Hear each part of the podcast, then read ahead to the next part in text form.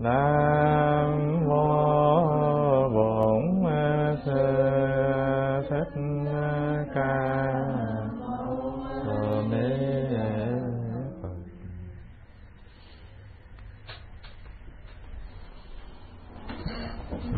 Thưa đại chúng, hôm nay là ngày hai mươi chín tháng tám năm hai nghìn không trăm lẻ tư.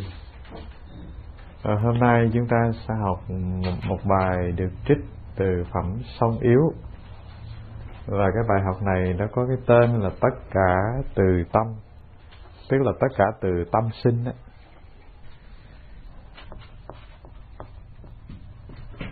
Đúng ra thì trong những cái văn bản pháp cú mà không phải pháp cú thí dụ thì đây là bài học đầu tiên trong cái quyển pháp cú,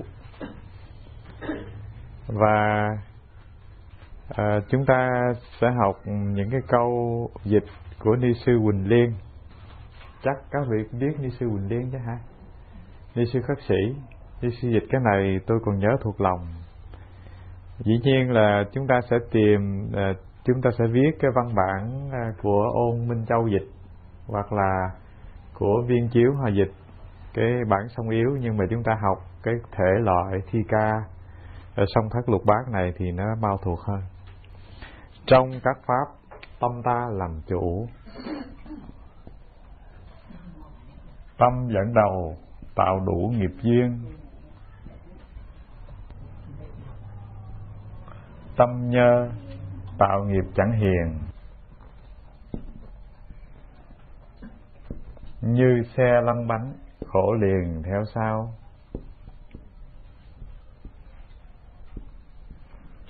Đó là vế đầu.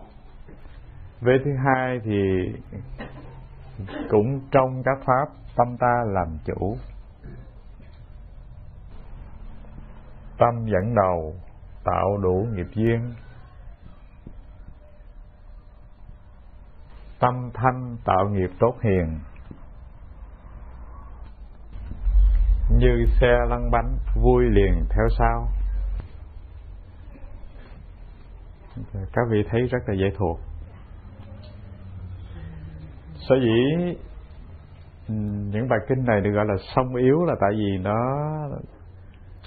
nó đối ngẫu với nhau, chẳng hạn như cùng là một loại tâm, nhưng mà nếu cái nền tảng của nó là ô uế, là xấu xa, là tiêu cực, thì khổ nó sẽ theo liền tức khắc, giống như là con bò kéo xe, bò đi tới đâu thì bánh xe lăn theo tới đó rồi.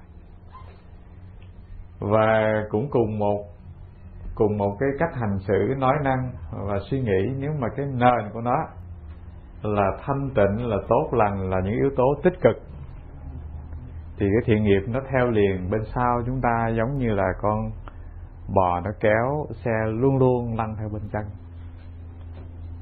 Đó là À, đó là cái nội dung của bài này. Nó cũng nói lên cái đặc tính song yếu. Song yếu tức là hai cái đặc tính nó đối ngẫu với nhau, nó đối chiếu với nhau. Chúng ta có một cái đại ý của bài này là tất cả pháp, tất cả pháp từ phàm phu cho tới thánh nhân, và ba cõi sáu đường đều từ tâm sinh khởi. Không có cái chữ nào quen thuộc bằng chữ tâm hết, phải không? Mình tu lơ phất phơ mà ai nói mình tại sao dữ quá vậy, nói năng nghe rất là là thiếu thiếu từ ái. Mình nói tu tu tâm chứ tôi đâu có tu cái miệng đâu. Nhưng mà ví như người ta hỏi thêm một câu là tâm ở đâu, tâm anh là gì, thì mình biết. Cái đó là cái mình sử dụng hàng ngày, phải không? Nếu không có tâm thì ta không thể nói, không thể đi, không thể đứng, không thể ngồi, không thể cười, không thể hành xử. Và mọi điều ta đều vận dụng tâm ra để nói. Thế mà hỏi tâm là gì, anh chỉ nó giùm thì mình chịu thua. Và không phải phàm phu mình chịu thua mà người xưa cũng chịu thua. Như Đệ Trung Thượng Sĩ là một thiền sư lớn của Việt Nam, khi nói về tâm thì ông có hai câu rất là dễ nhớ: tâm tâm tâm nan khả tầm, khoan thời biến pháp giới, trách giả bất dung tâm. Tâm, tâm, tâm, tại sao ông dùng ba từ như vậy? Tại vì tâm quá khứ, tâm hiện tại, tâm vị lai, nan khả tầm là không tìm được, không thấy bóng dáng nó đâu cả. Khoan thời biến pháp giới, nghĩa là lúc nó mở rộng thì nó bao trùm cả pháp giới, không có biên giới. Mắt của mình nhìn thấy đường viền chân trời, nhưng mà tâm nó không có đường viền chân trời. Nó như vũ trụ giãn nở đến vô cùng. Đó là cái bề rộng đó, bề hẹp. Trách giả bất dung tâm nghĩa là khi gom lại nhỏ thì có thể để nó trên đầu mũi kim cũng được. Như vậy thì làm sao mà chúng ta tìm được tâm, phải không? Rất là khó. Rồi thiền sư Trừng Hoa thì có một câu là kham tiếu thiền nhẫn si độn khách. Kham tiếu là nực cười. Mấy cái ông thiền sư ngu si. Bất tương hà ngữ dĩ truyền tâm, là không biết đem cái lời gì để có thể truyền tâm được hết. Dù nói cho mỗi miệng bốn mươi lăm năm nhưng Đức Thích Tôn cũng chưa hề truyền được tâm cho ai.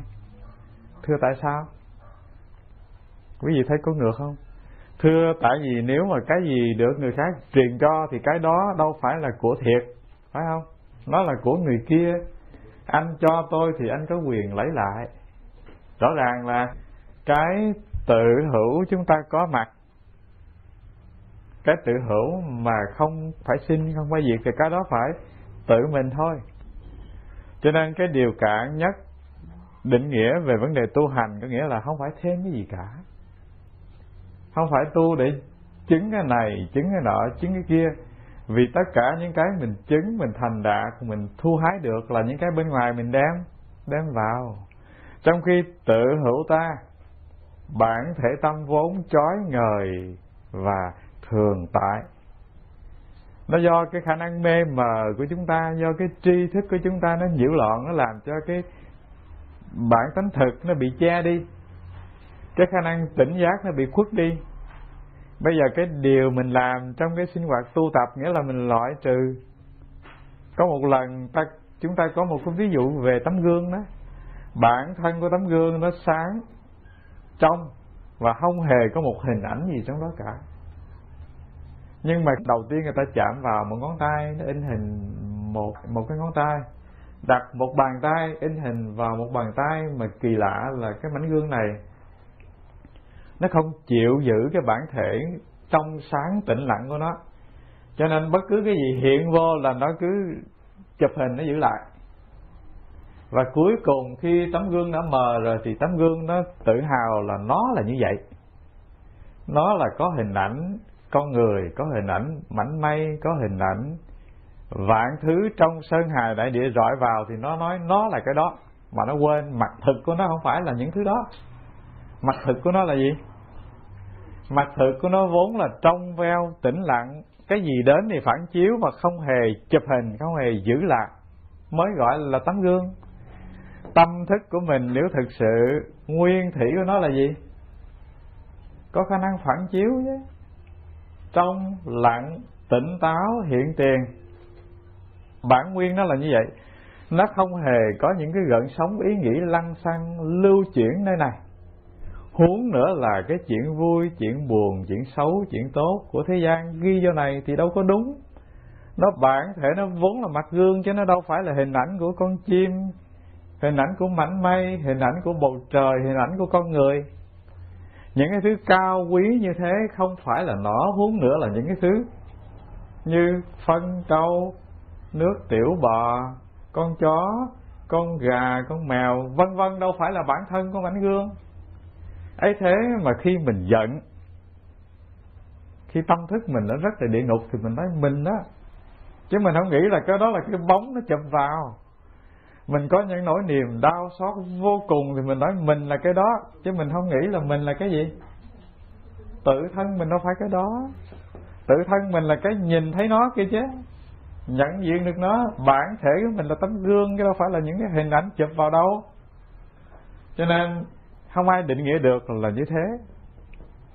Tại vì định nghĩa được, truyền đạt được là những cái của tôi cho anh, nhưng tự thân anh là đã có sẵn, Phật của anh đã có sẵn tự bao giờ.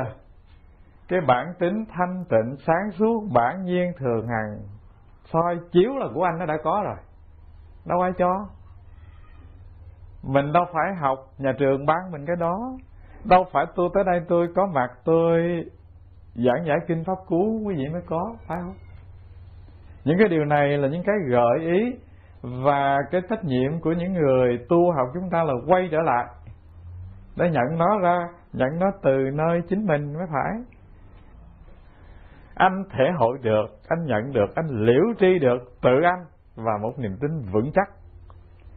Và khi anh trình bày cái điều anh liễu tri đó, anh ngộ đó, và những vị thầy sáng mắt gật đầu nói đúng, cái điều anh nhận đó là hợp với tâm tông của thập phương chư Phật chư Tổ ngày xưa, thì từ đó anh khởi đầu cái con đường đi về. Thế thôi, chứ không kề hề có cái chuyện là dùng điện thoại gọi rồi truyền tấm ấn được, cũng không hề có cái chuyện văn căng màn kín mít rồi vô đó một thầy một trò rồi truyền tấm ấn đâu đó, không có hề đúng cái chuyện đó bao giờ.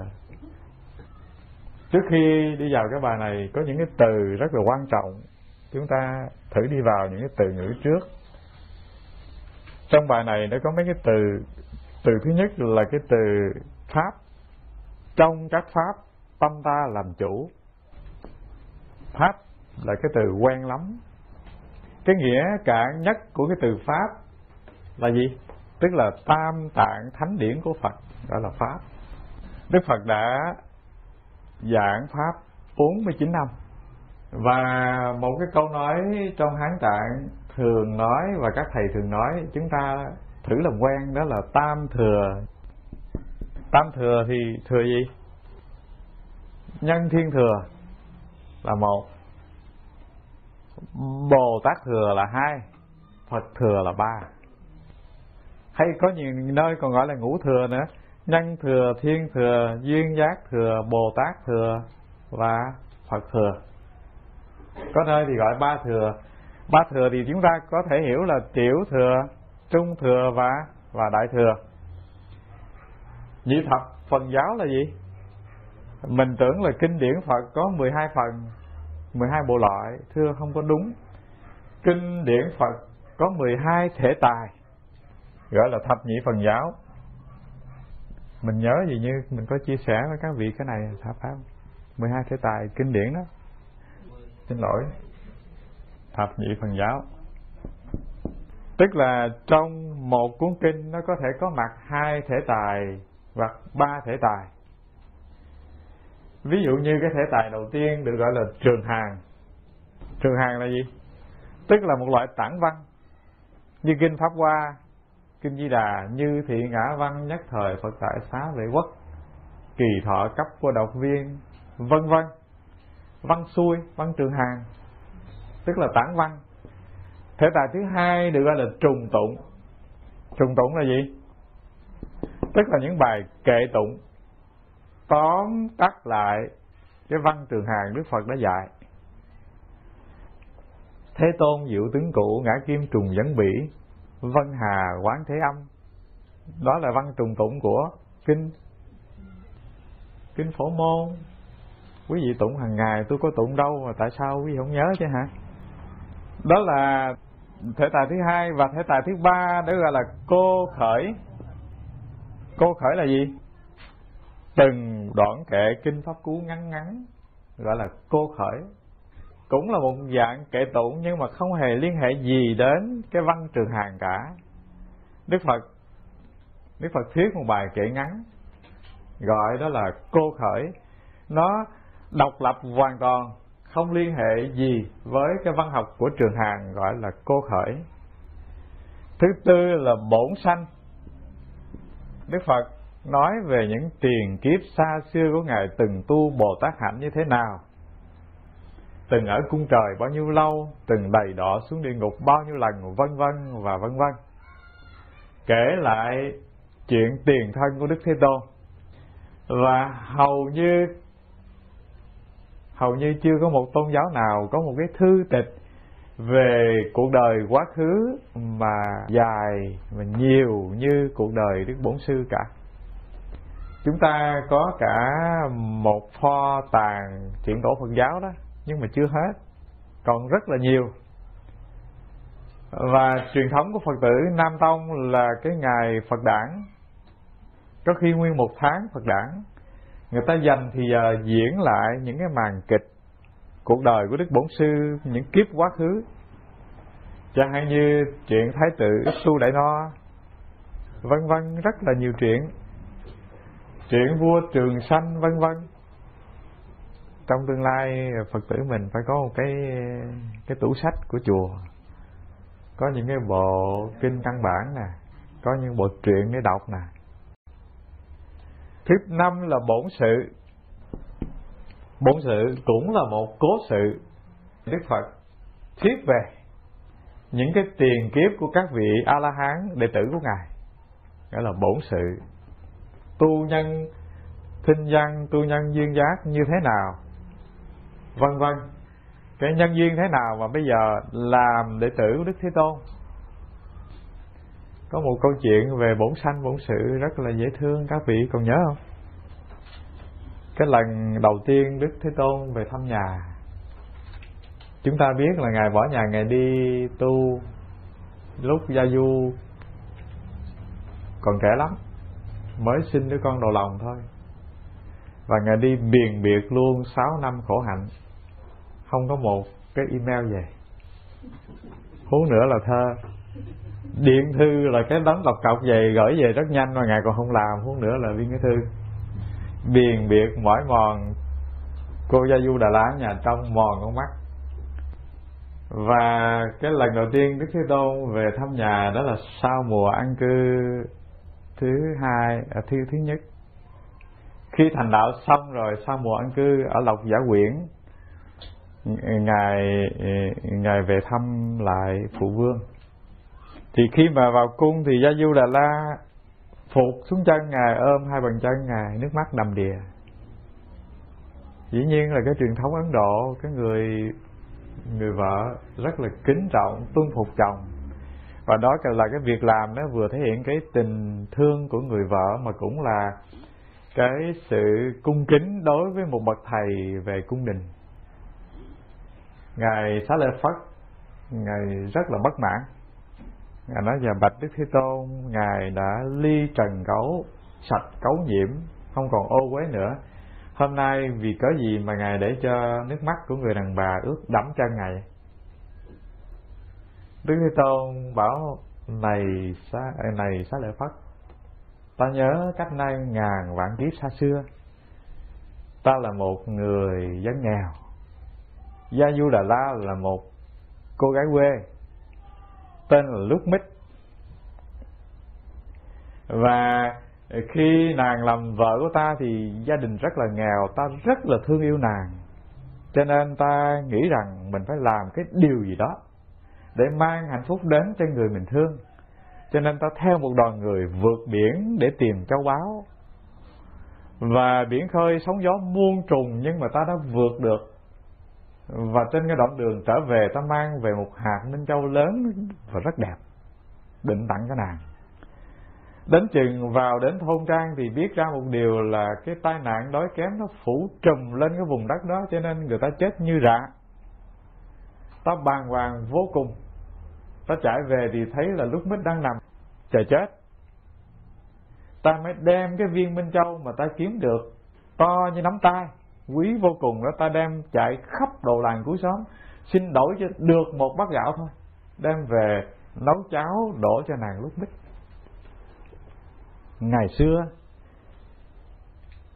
ta được một cái của báo gọi là vật chất hèn mọn, là một viên minh châu bé nhỏ, mà tấm lòng thương ta đủ lớn, đủ rộng, đủ mênh mông để đổi nó lấy gạo cứu một con người. Huống nữa bây giờ cái đạo vô thượng bồ đề ta đã thành đạt được, nó là một loại kho báu đầy cả hư không. Ta có ngại gì mà có thể tặng được cho tất cả chúng sinh. Huống nữa đây là đây là người đã từng có nhân có duyên với ta nhiều nhiều kiếp. Các vị cứ tưởng là đạo Phật là cái đạo không có nghĩa tình, đi tu là cắt đứt hết tình cảm và ân nghĩa của nhân gian. Chứ không, hãy nhìn cuộc đời Đức Phật quá khứ là các vị thấy là là gì? Là một người đầy lòng, đầy lòng thương yêu. Đó là một trong ngàn vạn cái câu chuyện về cuộc đời của Đức Phật ngày xưa. Và thứ sáu là nhân duyên. Nhân duyên là gì? Thưa, trong văn học của Phật giáo, các vị dở kinh điển nguyên thủy ra, các vị thấy là có khi có những cái quyển kinh rất là cái, cái tựa kinh rất là vui, là kinh gò mối, kinh gỗ mục, kinh sừng bò. Tại sao? Thưa, mỗi một lần Đức Thế Tôn gặp một cái cớ sự gì, cái nhân duyên gì mà Ngài tiếp xúc được, Ngài thấy là điều đó có thể triển khai thành một bài pháp thoại để giúp cho chư tăng tu tập, thì Ngài liền tức khắc vận dụng cái điều kiện ấy dạy cho chư tăng. Gặp một người bắt rắn thì Đức Thế Tôn dạy kinh người bắt rắn. Mà đâu phải cái tên nó đơn giản như vậy mà kinh không hay, rất tuyệt vời. Ngài nói là: này quý thầy, học giáo pháp của ta phải giống như người bắt rắn. Người bắt rắn mà thông minh á, thì anh cầm cái nạn, anh không có chặn cái đuôi của rắn. Tại chặn đuôi thì nó mổ mình chết.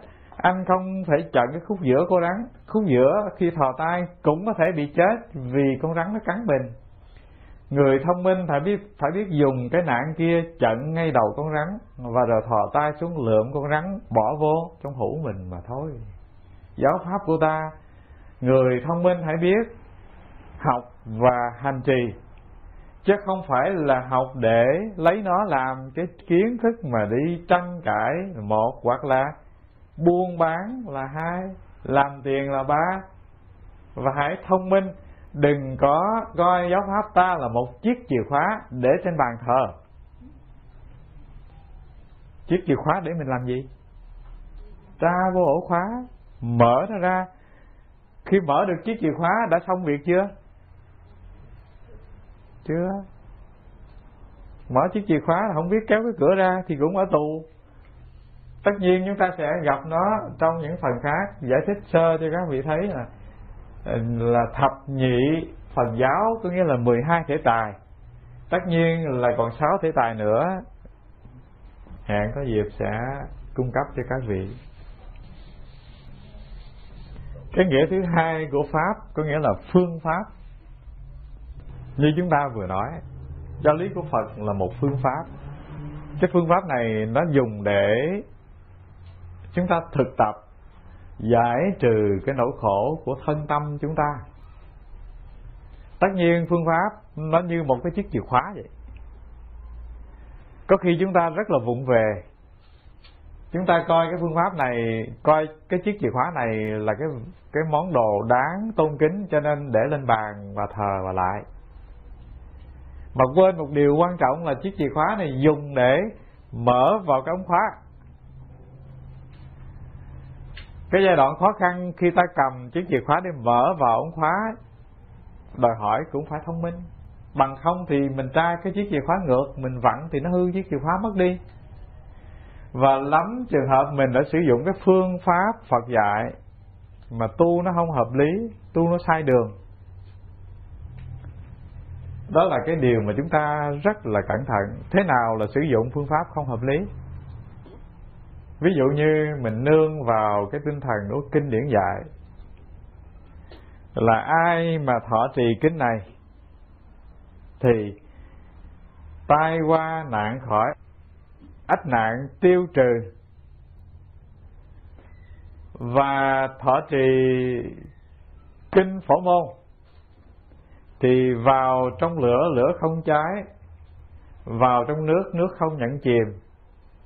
Nhưng mà mình đơn giản mình tin một cách ngây thơ là đã tụng một ngàn biến Phổ Môn thì có thể nhảy vào lửa thì lửa không cháy, hoặc nhảy xuống nước dù không biết bơi thì nước nó cũng không nhận chìm. Có khi không không đúng như vậy. Thưa, tại sao? Tại vì kinh điển có những cái tầng nghĩa khác nhau. Đức Thế Tôn vận dụng rất là nhiều cái tầng nghĩa ở trong một câu kinh. Vào nước không bị nước nhận chìm nghĩa là gì? Khi mình đủ tuệ quán như Đức Quán Thế Âm, có khả năng lắng nghe được cái tiếng nói thâm sâu từ cái bản thể nguyên nguyên của mình gọi về, mình trực tiếp thể nhận được cái tâm thể bất sinh bất diệt của chính mình, thì lúc bấy giờ cho dù cái sông ái nó ngàn dặm, nó có nhận chìm mình, mình không chìm được. Mình quay về tự nhận được cái tâm thể của chính mình, thì cái cơn lửa lửa dữ của giận, của sân si, nó đốt cháy ngùn ngụt nhân gian. Mình đi thảnh thơi ở trong giữa cái chốn Cái chốn sân si hờn giận mà không bị đốt cháy, tâm mình vẫn mát, vẫn dịu, vẫn an tường, đi giữa ngàn vạn con người đang hùng hục đổ lửa. Chỉ cần nắm một cái phương pháp gần gũi để thực tập được, chẳng hạn như có một cái cơn quả diệm sơn nó đang bốc cháy trong ta, ta chỉ cần làm một việc rất là đơn giản là hãy ngắm nhìn cái quả diệm sơn nó đang cháy. Một là mình luyện mình vào ngọn lửa để mình bị cháy. Khi mình thấy mình đang giận thì mình đang luyện mình vào quả diệm sơn. Nhưng mà lúc mình hồi phục mình nói tôi đang giận, tôi đang sân si đây, thì rõ ràng là sân si là cái đối tượng mình nhìn thấy, mà mình là cái khả năng đang nhìn cái sân si, chứ mình đâu phải là đang sân. Thì lúc bấy giờ chỉ cần thực tập chừng đó chuyện là mình đã đi lòng lọng ngang qua lửa dữ mà lửa không cháy bén được áo mình. Cho nên phải rất là thông minh, bằng không thì mình không có khả năng sử dụng chiếc chìa khóa kia. Có khi mình mở được cánh cửa rồi, mà cánh cửa kia nó đòi hỏi mình phải đẩy ra chứ không phải kéo vào, mà mình không chịu đẩy ra, mình kéo vào thì rõ ràng là mình vẫn còn là người ở trong tù ngục, chưa thể thoát ra được. Cho nên ta hãy nhớ cái chữ pháp ý nghĩa thứ hai, có nghĩa là phương pháp là như thế. Nó đòi hỏi chúng ta sử dụng những cái điều mình học tập trong kinh điển rất là thông minh. Cái nghĩa thứ ba của pháp có nghĩa là niết bàn thực chứng của Phật. Trong văn học A Hàm nói nhiều về cái này. Người nào thấy Như Lai là thấy được pháp. Như vậy pháp là cái trạng thái của niết bàn tịch tỉnh, xa rời phiền não cấu uế, nghĩa là cái chân lý tối hậu chứng nghiệm gọi là pháp.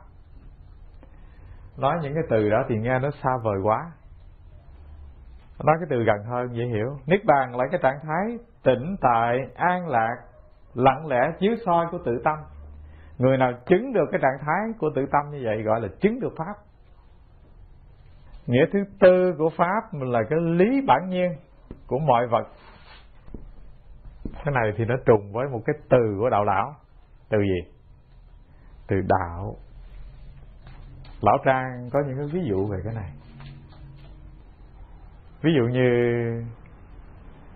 con gà và con vịt, trứng thì giống nhau, và cái chu kỳ ấp để nở cũng giống nhau, và khi anh ta mới nở, anh ta ăn, anh ta uống, anh ta chơi thì cũng giống nhau ấy thế. Nhưng mà khi nó lớn lên thì tự động nó lội xuống nước. Cũng là loài có lông, cũng là có chân, giống y như nhau ấy thế mà nó khác nhau. Như vậy thì cái lý bản nhiên là cái chương trình đã lắp đặt, đã cài sẵn trong tự thân của mỗi sự mỗi vật. Cò thì sinh ra tự nhiên cái chân, cái cổ nó thì cao, phải không? Vịt sinh ra thì tự nhiên cái cổ nó thấp và chân nó thấp.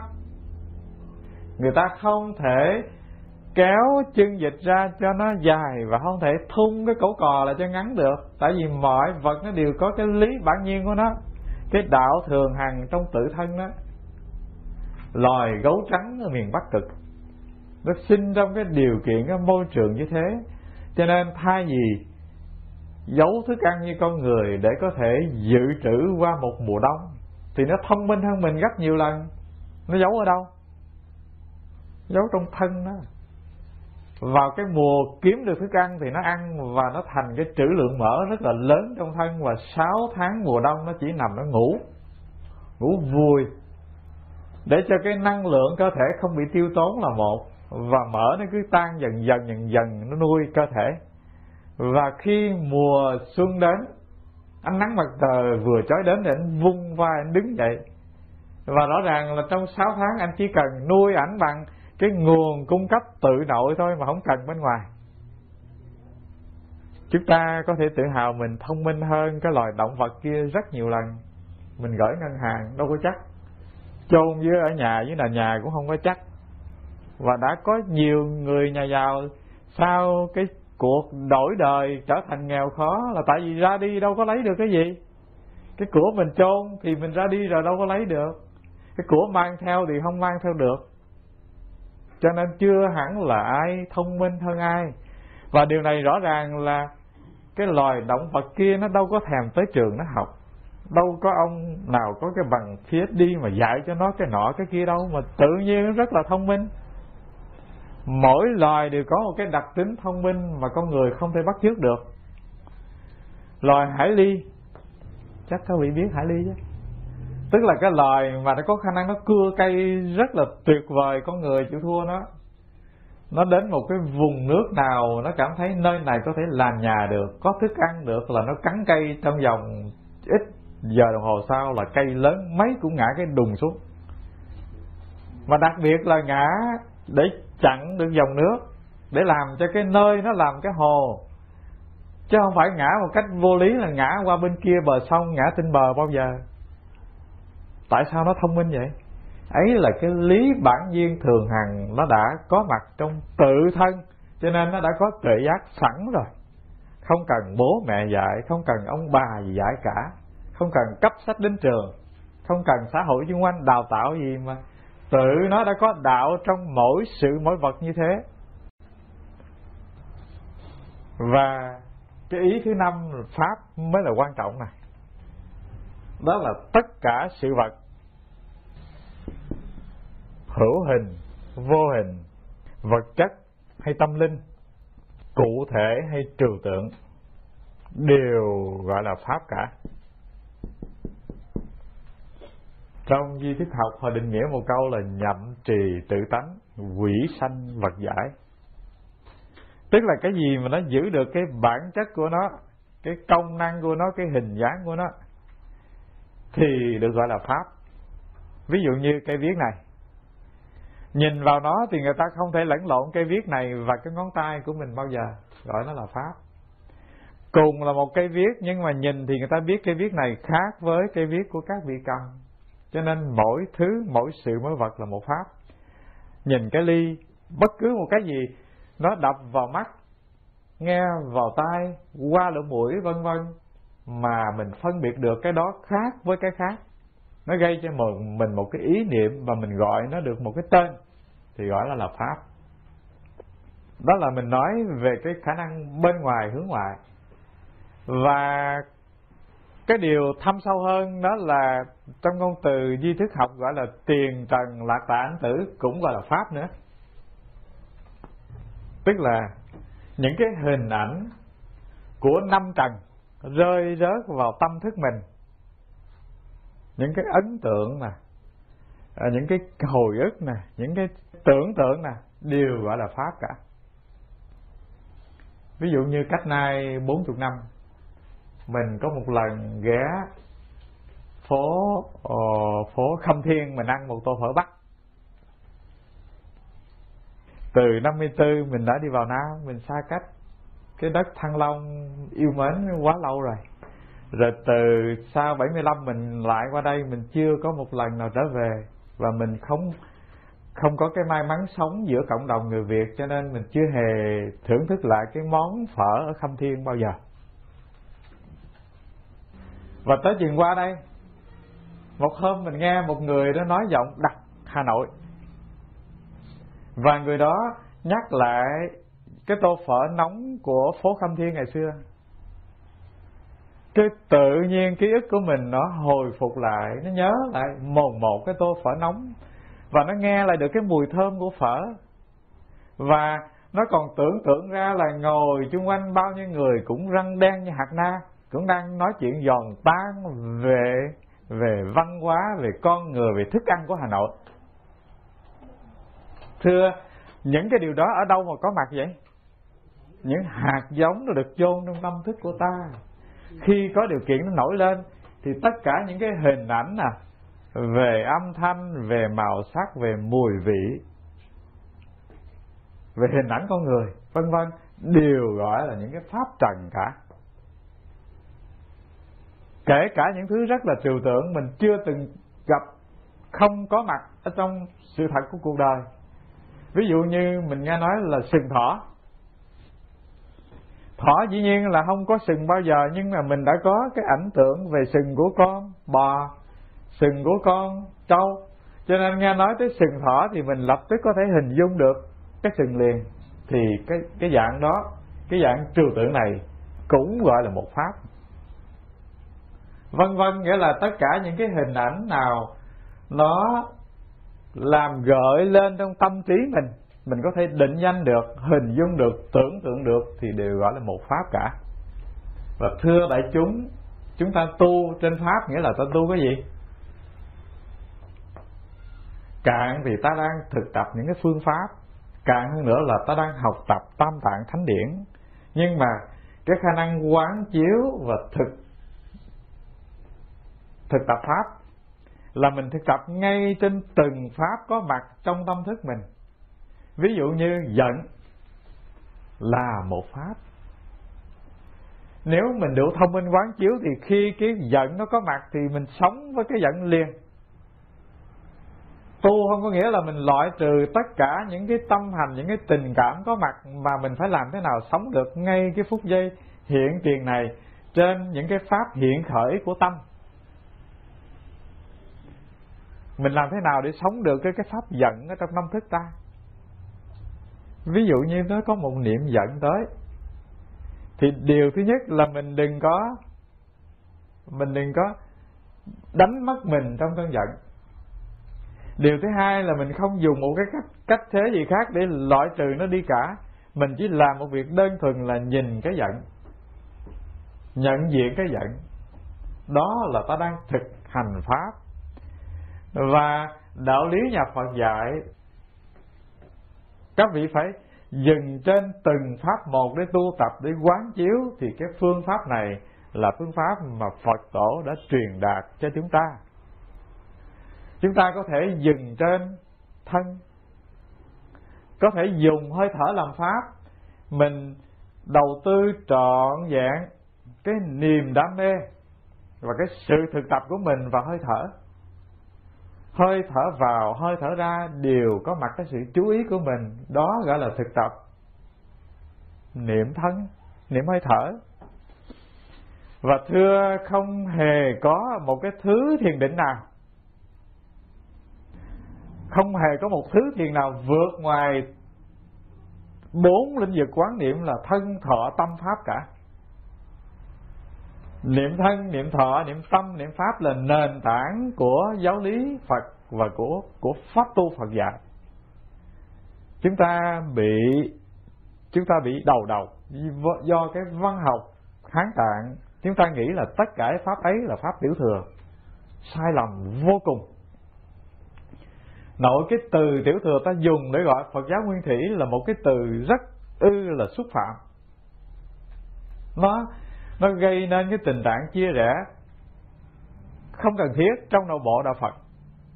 Thứ hai nữa là cái từ dùng này nó thể hiện cái sự kiêu ngạo của một của một cái truyền thống tu rất là vô lý. Trong khi cái pháp hành của Phật dạy ngày xưa làm gì có tiểu và có đại, và không hề có một phương pháp gì lọt khỏi lọt ra ngoài bốn lĩnh vực quán niệm của Phật giáo nguyên thủy dạy hết. Có dịp chúng ta học vào các vị sẽ thấy là bốn lĩnh vực quán niệm, tức là niệm thân, niệm thọ, niệm tâm, niệm pháp là nó bao trùm luôn tất cả những cái pháp hành của Phật dạy. Đó là chúng ta đi ngang qua cái từ pháp, tôi giải thích sơ để các vị thấy. Và cuối cùng xin có một cái nhắc nhở kết luận là thực tập pháp cũng như cái sự thực tập chúng ta là dừng lại được trên từng pháp một của tâm hành. Ví dụ như cảm thọ của mình được gọi là pháp, phải không? Cái cảm thọ vui là một pháp, cảm thọ buồn là một pháp, cái sự ganh tị có mặt trong tâm là một pháp, sự giận hờn nó có mặt trong ta cũng là một pháp. Mà thông thường mình có một cái khuynh hướng là tất cả những cái tâm hành tiêu cực có mặt mình xua đuổi nó đi. Mình xua đuổi có nghĩa là gì?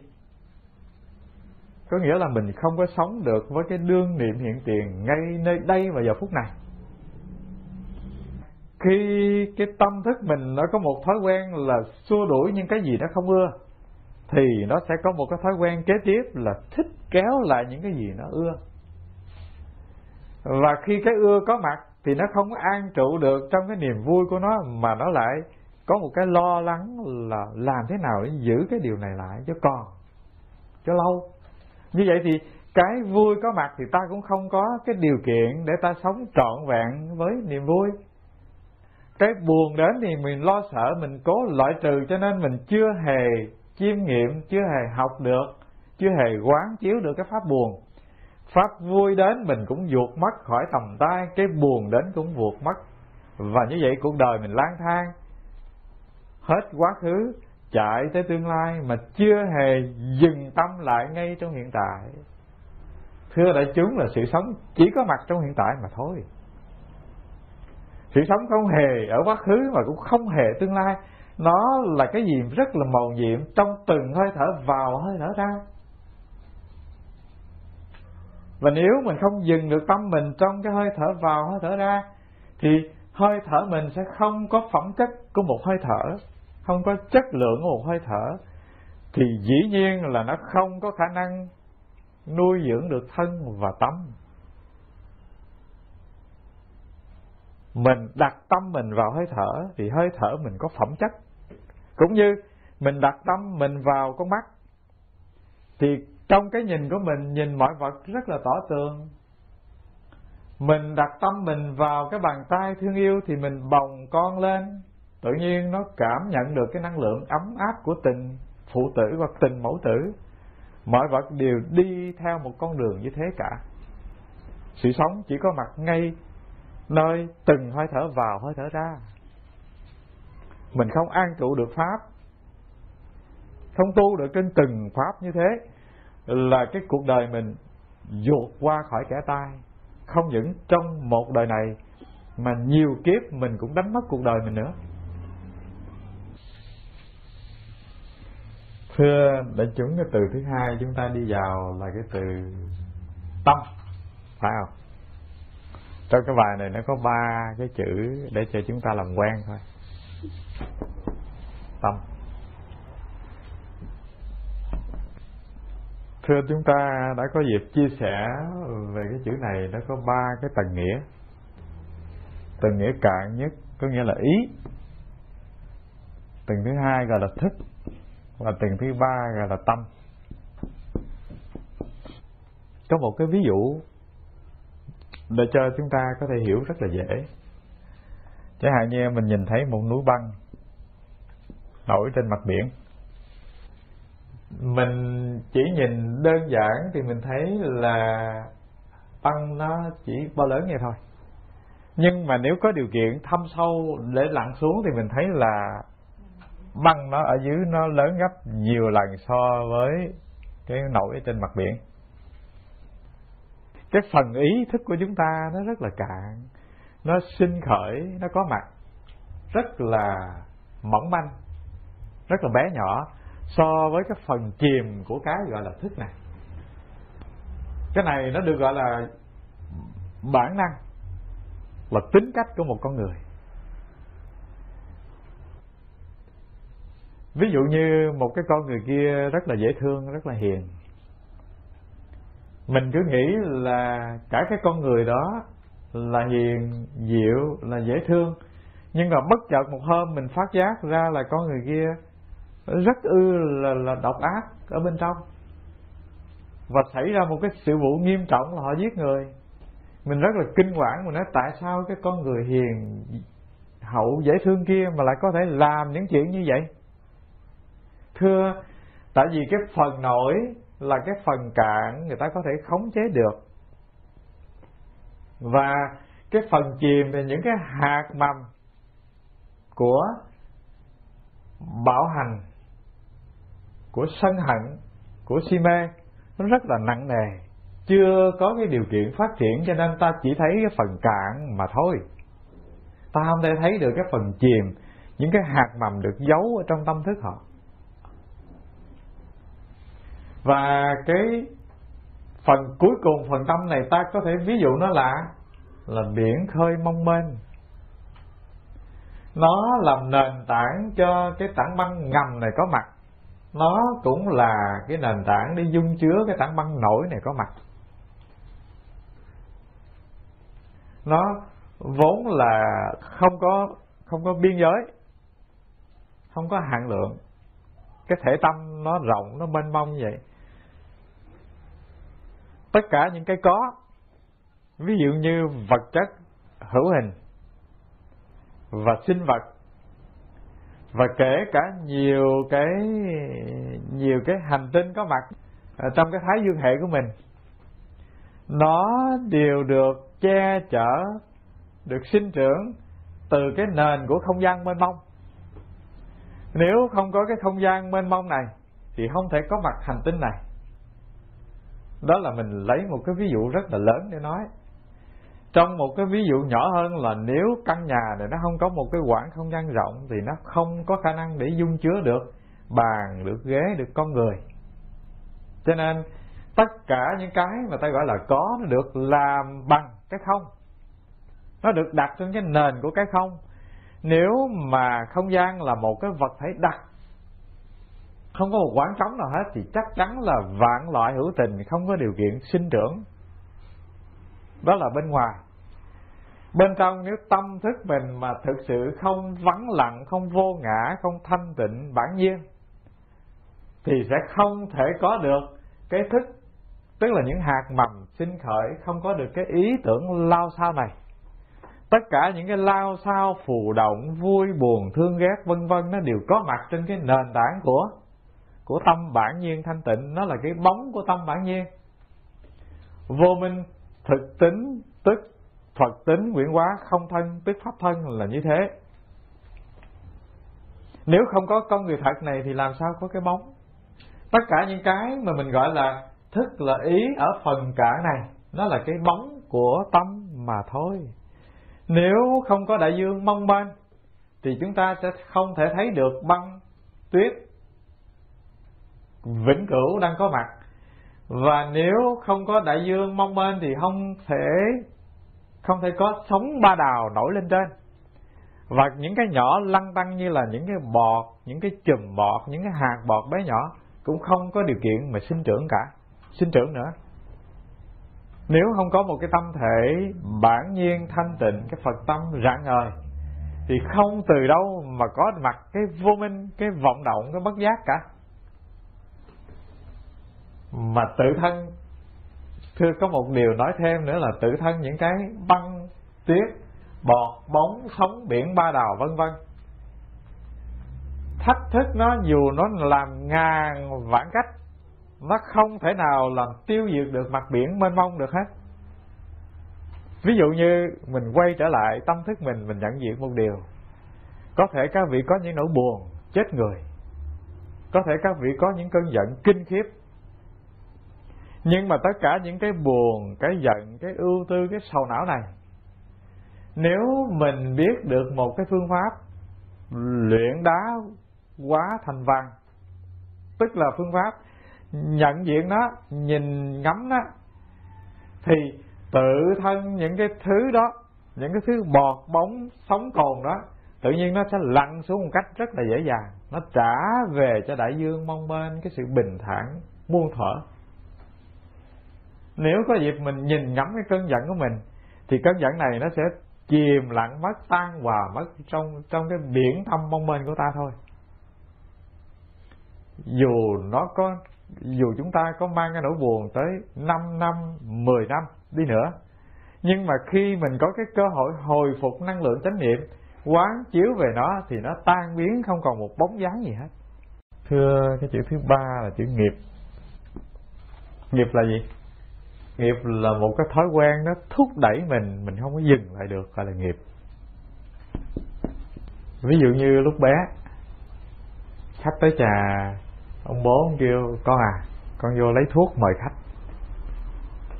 Để thể hiện cái cái sự thương yêu của ông bố, ông nói con dấn giùm bố điếu thuốc.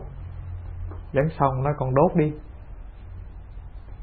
Mình khờ dại, mình đốt, cái mình sặc lên sặc xuống mấy lần.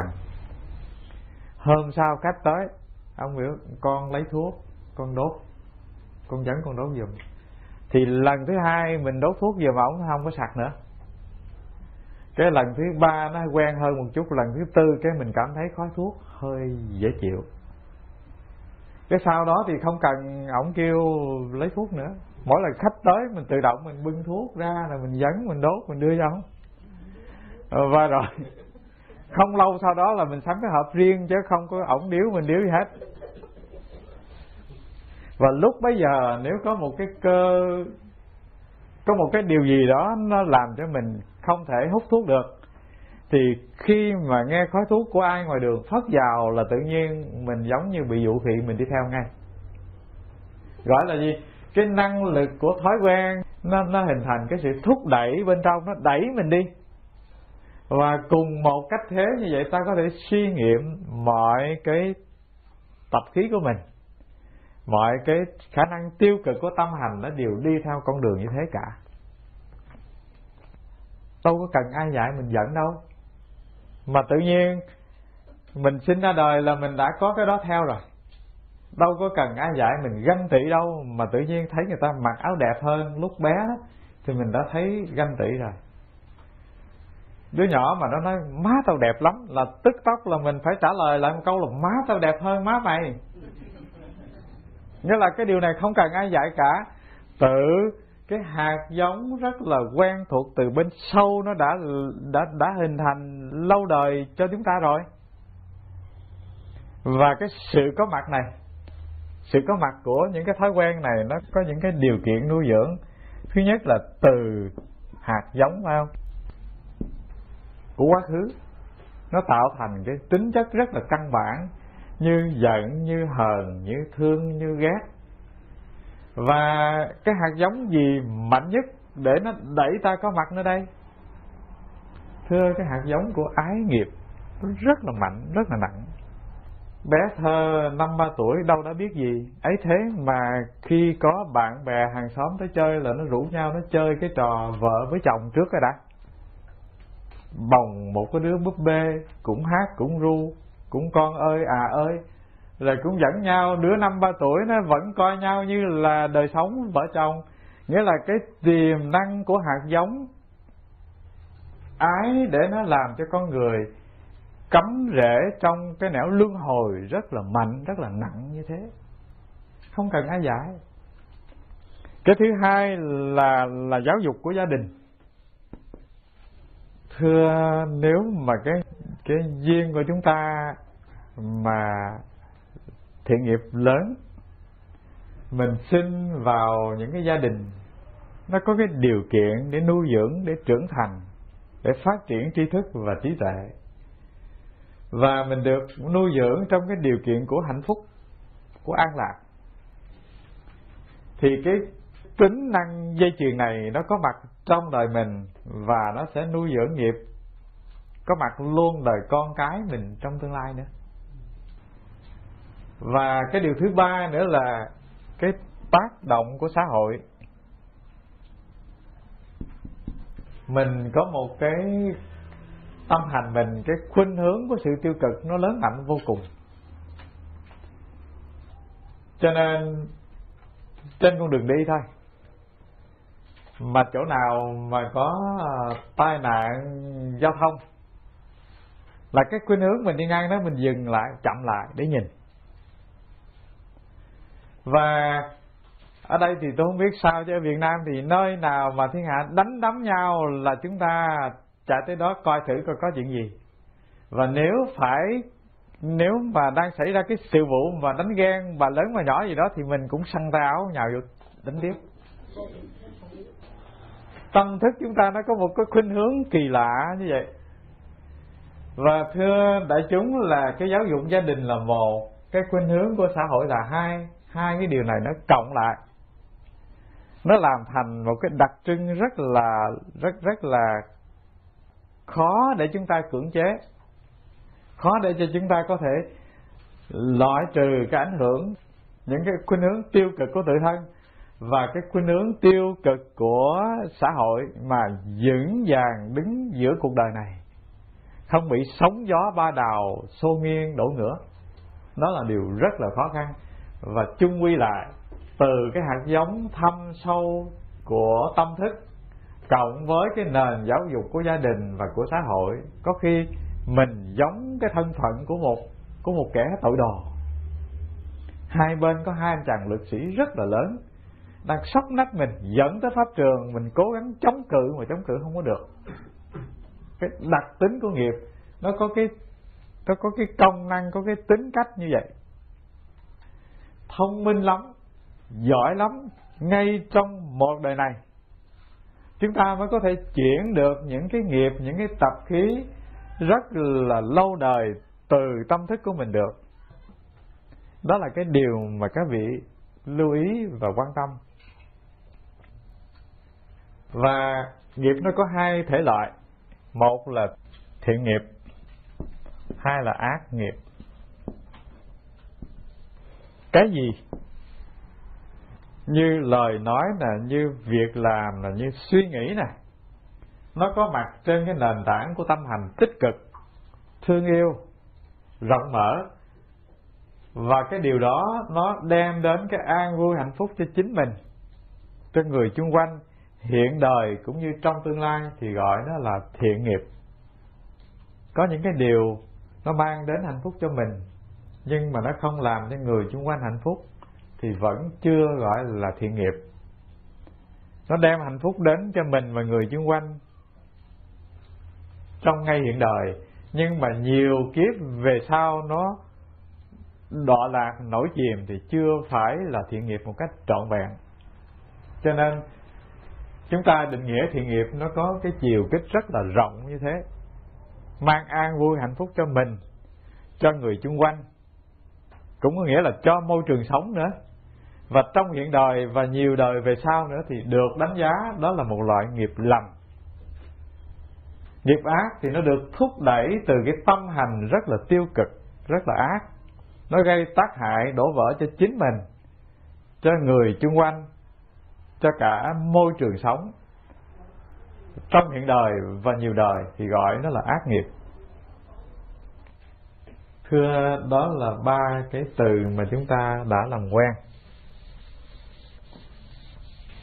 Chúng ta đi vào cái bài này, tôi sẽ chia sẻ cùng với các vị những cái vấn đề. Trước khi đi vào nội dung chính của bài, có một điều mà chúng ta đi vào thử. Điều thứ nhất đó là không có biên giới giữa vật và tâm. Duy vật chủ nghĩa mới có mặt chừng trăm năm nay thôi. Và ông tổ của duy vật tự hào mình là người duy nhất đẻ ra cái thuyết duy, duy vật chủ nghĩa. Trong thực tế thì ngày xưa lúc Đức Thế Tôn ra đời giáo hóa Ấn Độ thì cái chủ thuyết về duy vật đã có rồi. Chủ thuyết hiện sinh, chủ thuyết hưởng lạc, chủ thuyết là con người chỉ có trong một đời sống hiện tại mà không hề có quá khứ và không hề có nghiệp dẫn của tương lai.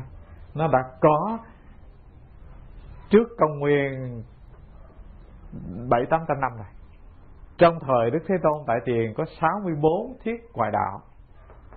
Thì cái anh chàng Các Mác Lênin gì đó cũng là con cháu của mấy ông tổ hồi xưa Ấn Độ mà thôi. Dĩ nhiên có một cái điều mà chúng ta cần đi vào là điều này, đó là với cái nhìn của khoa học thì cái biên giới giữa vật chất và năng lượng cần lần lần bị xóa mờ. Và hẳn là trong tương lai cái biên giới giữa năng lượng và tâm thức cũng không còn nữa, nó chỉ còn một cái một cái tâm thức mà thôi. Ngày xưa người ta cầm một hòn đá, và đối chiếu với loại năng lượng điện thì người ta không thể bảo rằng đá này sẽ trở thành năng lượng bao giờ. Tán mịn đá ra đến cái cuối cùng của nó thì nó vẫn là một cái đơn vị vật chất bé nhỏ mà không phải là năng lượng. Nhưng mà khi khoa học phát triển đến gần như hiện đại thì người ta có thể xác định một điều là không hề có cái được gọi là vật chất mà toàn là năng lượng. Vật chất tán thật mịn thì nó trở thành năng lượng chứ không còn là vật chất nữa. Cái biên giới giữa vật chất và năng lượng không còn nữa. Đó là cái nhìn của khoa học hiện tại, nó rọi sáng cho, cho chúng ta biết một điều là thế giới này, những cái vật thể hữu hình này đều được cấu thành bằng năng lượng cả. Và điều kế tiếp mình nên biết một điều là khoa học không, không phải là tất cả. Lâu lâu mình viện dẫn khoa học để chứng minh một ít về giáo lý đạo Phật, để cho chúng ta có một cái nhìn sáng tỏ mà thôi. Chứ khoa học không phải là vạn năng. Tại sao? Tại những cái chặng đường phát triển của khoa học nó đang thăm dò tới, chứ chưa phải là cái chặng đường cuối cùng bao giờ. Chưa hề có một nhà khoa học nào tuyên bố đây là phát minh cuối cùng cả. Nó vẫn còn đang thăm dò và vẫn còn đi tới. Và trong cái lĩnh vực vật lý, các vị biết là con người đã làm được một việc kỳ lạ, đó là phá vỡ một cái đơn vị vật chất cuối cùng và gây nên một cái chết thê thảm rất là lớn cho hành tinh này vào năm một nghìn chín trăm bốn mươi chín.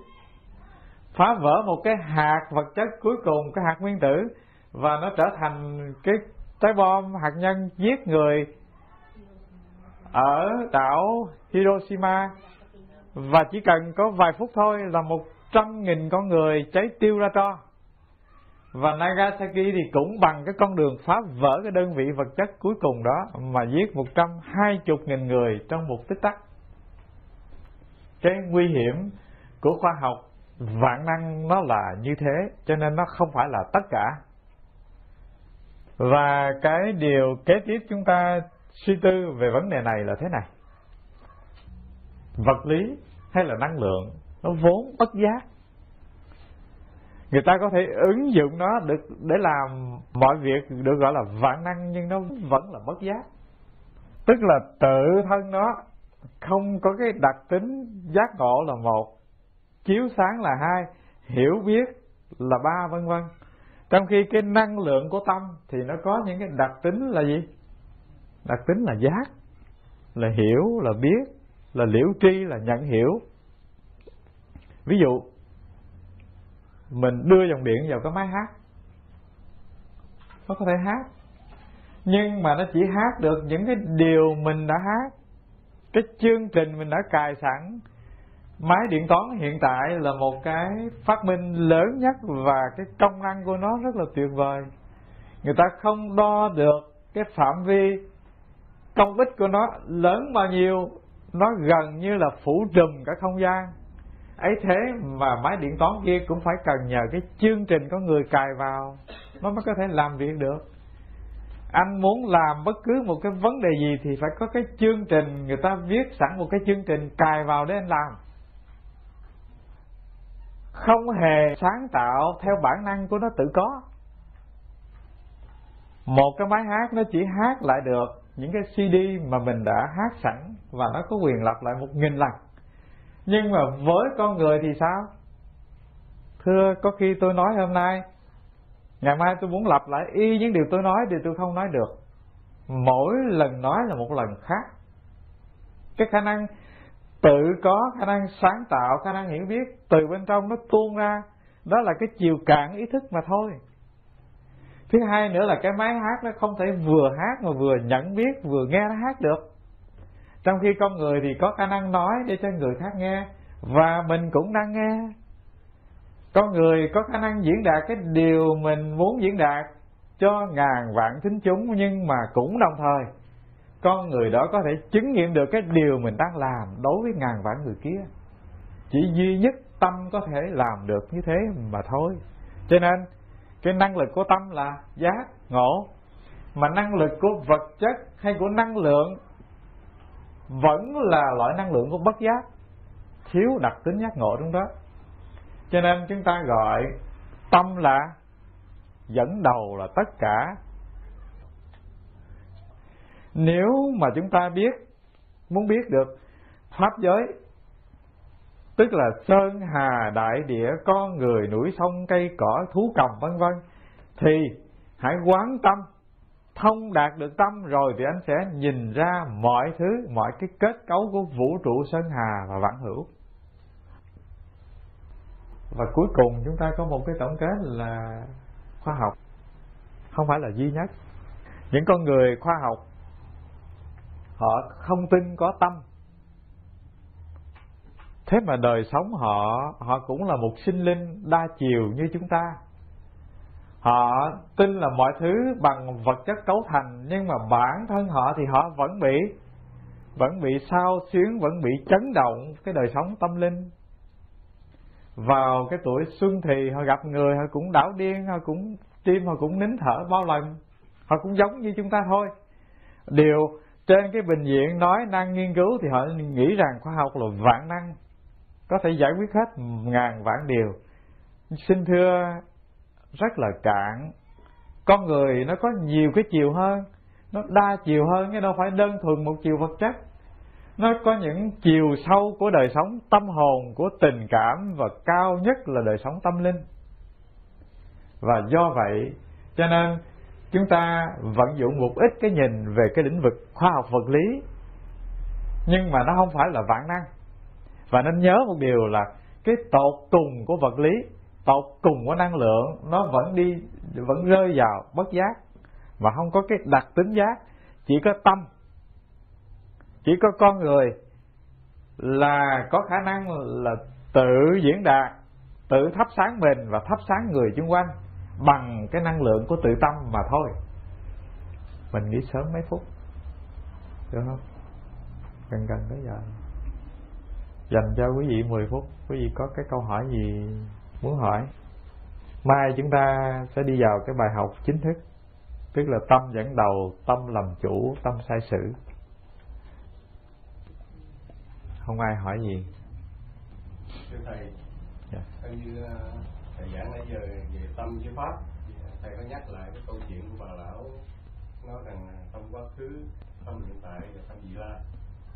Thì khi bà lão nói rằng tâm quá khứ bất khả đắc, tâm hiện tại bất khả đắc, tâm vị lai bất khả đắc, thì chữ tâm đó, đó đối với bà lão, tâm đó nó là pháp.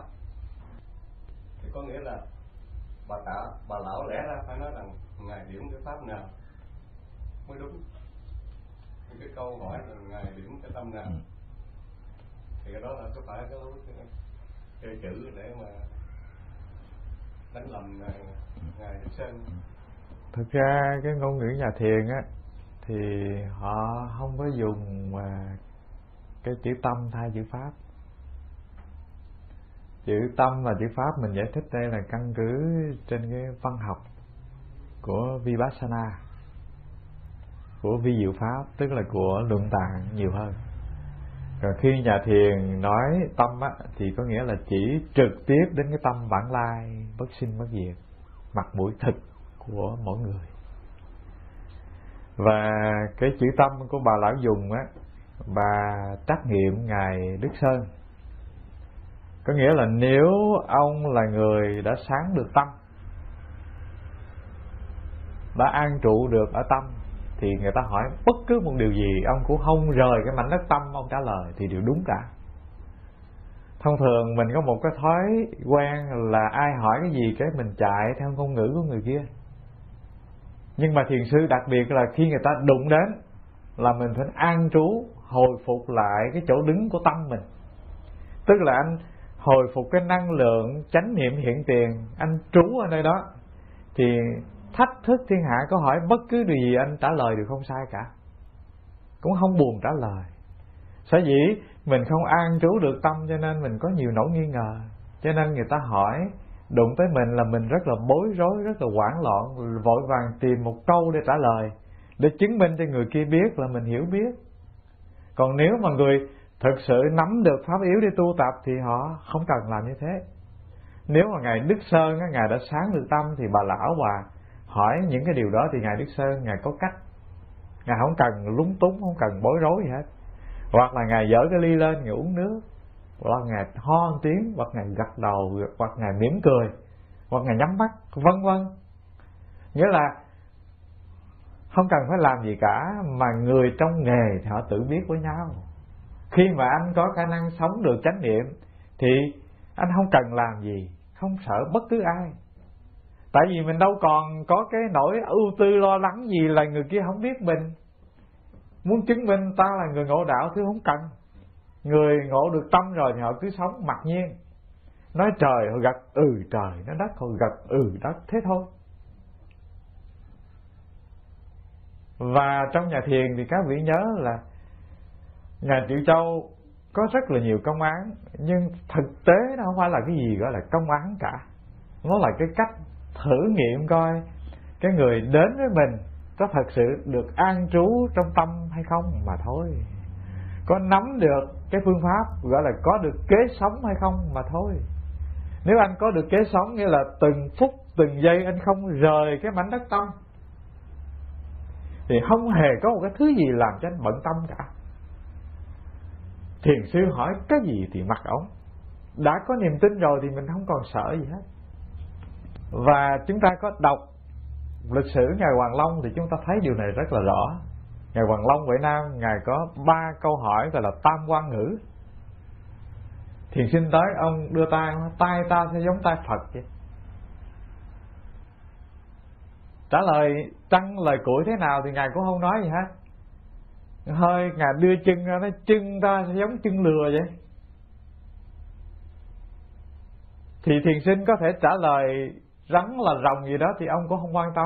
Rồi một câu thứ ba ông đưa ra nữa, ông cũng ngồi nhắm mắt.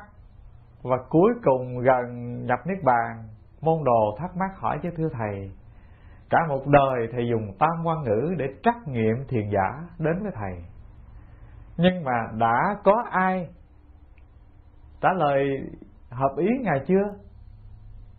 Chúng con đợi chờ mãi mà chưa thấy ngài gật đầu ai, mà chưa thấy ngài chê bai ai. Ông nói nếu người đã qua khỏi cửa rồi thì đánh đồng xa thông thả mà đi, đâu cần hỏi người giữ cửa làm gì. Mà ta quay lại hỏi ông giữ cửa là điều đó đúng hay không đúng, có nghĩa là mình còn hồ nghi, mình chưa ra khỏi cửa.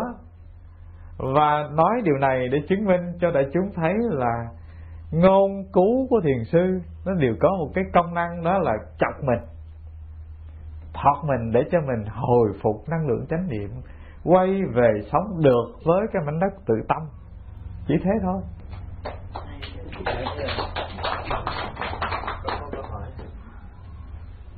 Còn họ nói về tu về bên tịnh độ, họ đi đứng nằm ngồi, họ trong niệm trong chánh niệm gì là họ họ nói họ chỉ là họ thiền rồi. Thiền hay khác biệt khi giữa cái thiền. Thực ra câu hỏi này mà mình muốn giải thích cho cặn kẽ thì nó hơi dài dòng. À, tại vì nếu mà tu đúng của con đường tịnh độ thì nó không khác với thiền.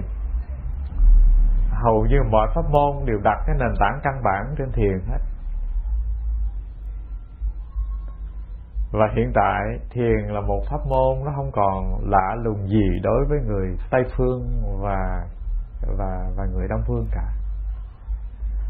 Và nếu mà các vị có dịp đi phi cơ thì các vị sẽ nhận được những cái miếng giấy người ta gợi ý về về uh, giải trừ cái nỗi sợ sệt, lo lắng, ưu tư khi ở trên phi cơ đó, bằng cái phương pháp thở vào anh hãy biết anh thở vào, thở ra anh hãy biết anh thở ra. Có một lần tôi được một thiền sinh họ gửi cái tờ giấy như thế. Tất tất nhiên là cái con đường của pháp môn tịnh độ nó có những cái cửa phương tiện ban đầu để dẫn ta đi, tức là mình nương vào câu niệm Phật để mình thu nhiếp vạn mối tâm đang phân tán gom về lại, để cho nó có cái năng lượng, để đồng thời chọc thủng vào cái cánh cửa của tử sinh. Nghĩa là gom vạn niệm về một niệm. Nhưng mà nếu anh còn niệm có nghĩa là còn khởi, còn diệt, còn tử, còn sinh. Chừng nào đạt đến trạng thái của tâm lặng lẽ tỉnh sáng thường hằng bất động, thì mới gọi là cái trạng thái của tự tánh di đà duy tâm tịnh độ. Và khi đã đạt đến trạng thái đó thì đâu cần phải cầu sinh qua bất cứ một cảnh giới nào, ngay nơi đây là hiện tiền đã thể nhập vào niết bàn vô trụ xứ rồi. Cái cái con đường tu nó không có gì rắc rối và nó không có gì khác nhau lắm. Và chúng ta nhớ một điều là nhớ một điều là mình càng học đạo, tâm thức mình nó càng mênh mông, càng thênh thang, không hề có một cái kỳ thị chấp cứ gì đối với các pháp môn tu tập hết. Anh tu thiền, anh tu tịnh độ, anh tu mật tông vân vân đều không làm giấy khởi trong tâm thức ta một cái điều gì kỳ thị hết. Tất nhiên trong cái lĩnh vực trong cái lĩnh vực mà phân tích thì chúng ta phân tích cho nó hết tình hết lý, nhưng mà tự tâm của những người những người nắm được cái pháp hành để tu tập thì không hề có cái đặc tính của đố kỵ pháp môn nào hết. Thì thầy nói về cái bốn điều quán niệm của cái thiền đó, nói về thân thọ tâm pháp. Thì tâm pháp bây giờ thầy giảng cho nghe nha. Cái thọ là sao? À. Bốn cái, cái bốn à, cái này gọi là tứ niệm xứ. Tứ niệm thân, niệm thọ, niệm tâm và niệm pháp. Có dịp chúng ta chia sẻ sâu về những cái vấn đề này. Thú thật là tôi trưởng thành học với các vị thầy trong truyền thống Bắc Tông, và cũng tập tè học thiền với những vị thầy giỏi. Thế mà dần dần mình đọc, rồi dần dần mình tu tập, mình có cái điều kiện đối chiếu, mình thấy rất là rõ là là cái thiền tứ niệm xứ của truyền thống Nguyên Thủy là nó nó là cái nền tảng căn bản vững vàng nhất. Đức Thế Tôn ngày xưa ngày dạy đạo, ngài chỉ nói ông hãy thở vào ông biết thở vào, thở ra ông biết thở ra, và chỉ trực tiếp pháp hành đơn giản đơn giản đến đến kỳ lạ, đến quá dị, nhưng mà đó là những pháp có thể chứng đắc. Giờ có khi mình coi thường, mình nghĩ là tu phải cái chuyện gì trên trời mây, mình đâu có biết là tu là điều rất là đơn giản. Và cái chuyện tu hành nó cần thiết không phải cho những ông thầy tu, mà nó cần thiết cho mọi người trong đời sống, giữa xã hội, giữa nhân gian, giữa gia đình luôn. Nhưng mà thôi chứ hỏi hoài thôi. À, giờ mình hồi hướng được chưa à? À. Nguyện đem công đức này hướng về tất cả đệ tử và chúng sanh đều trọn thành Phật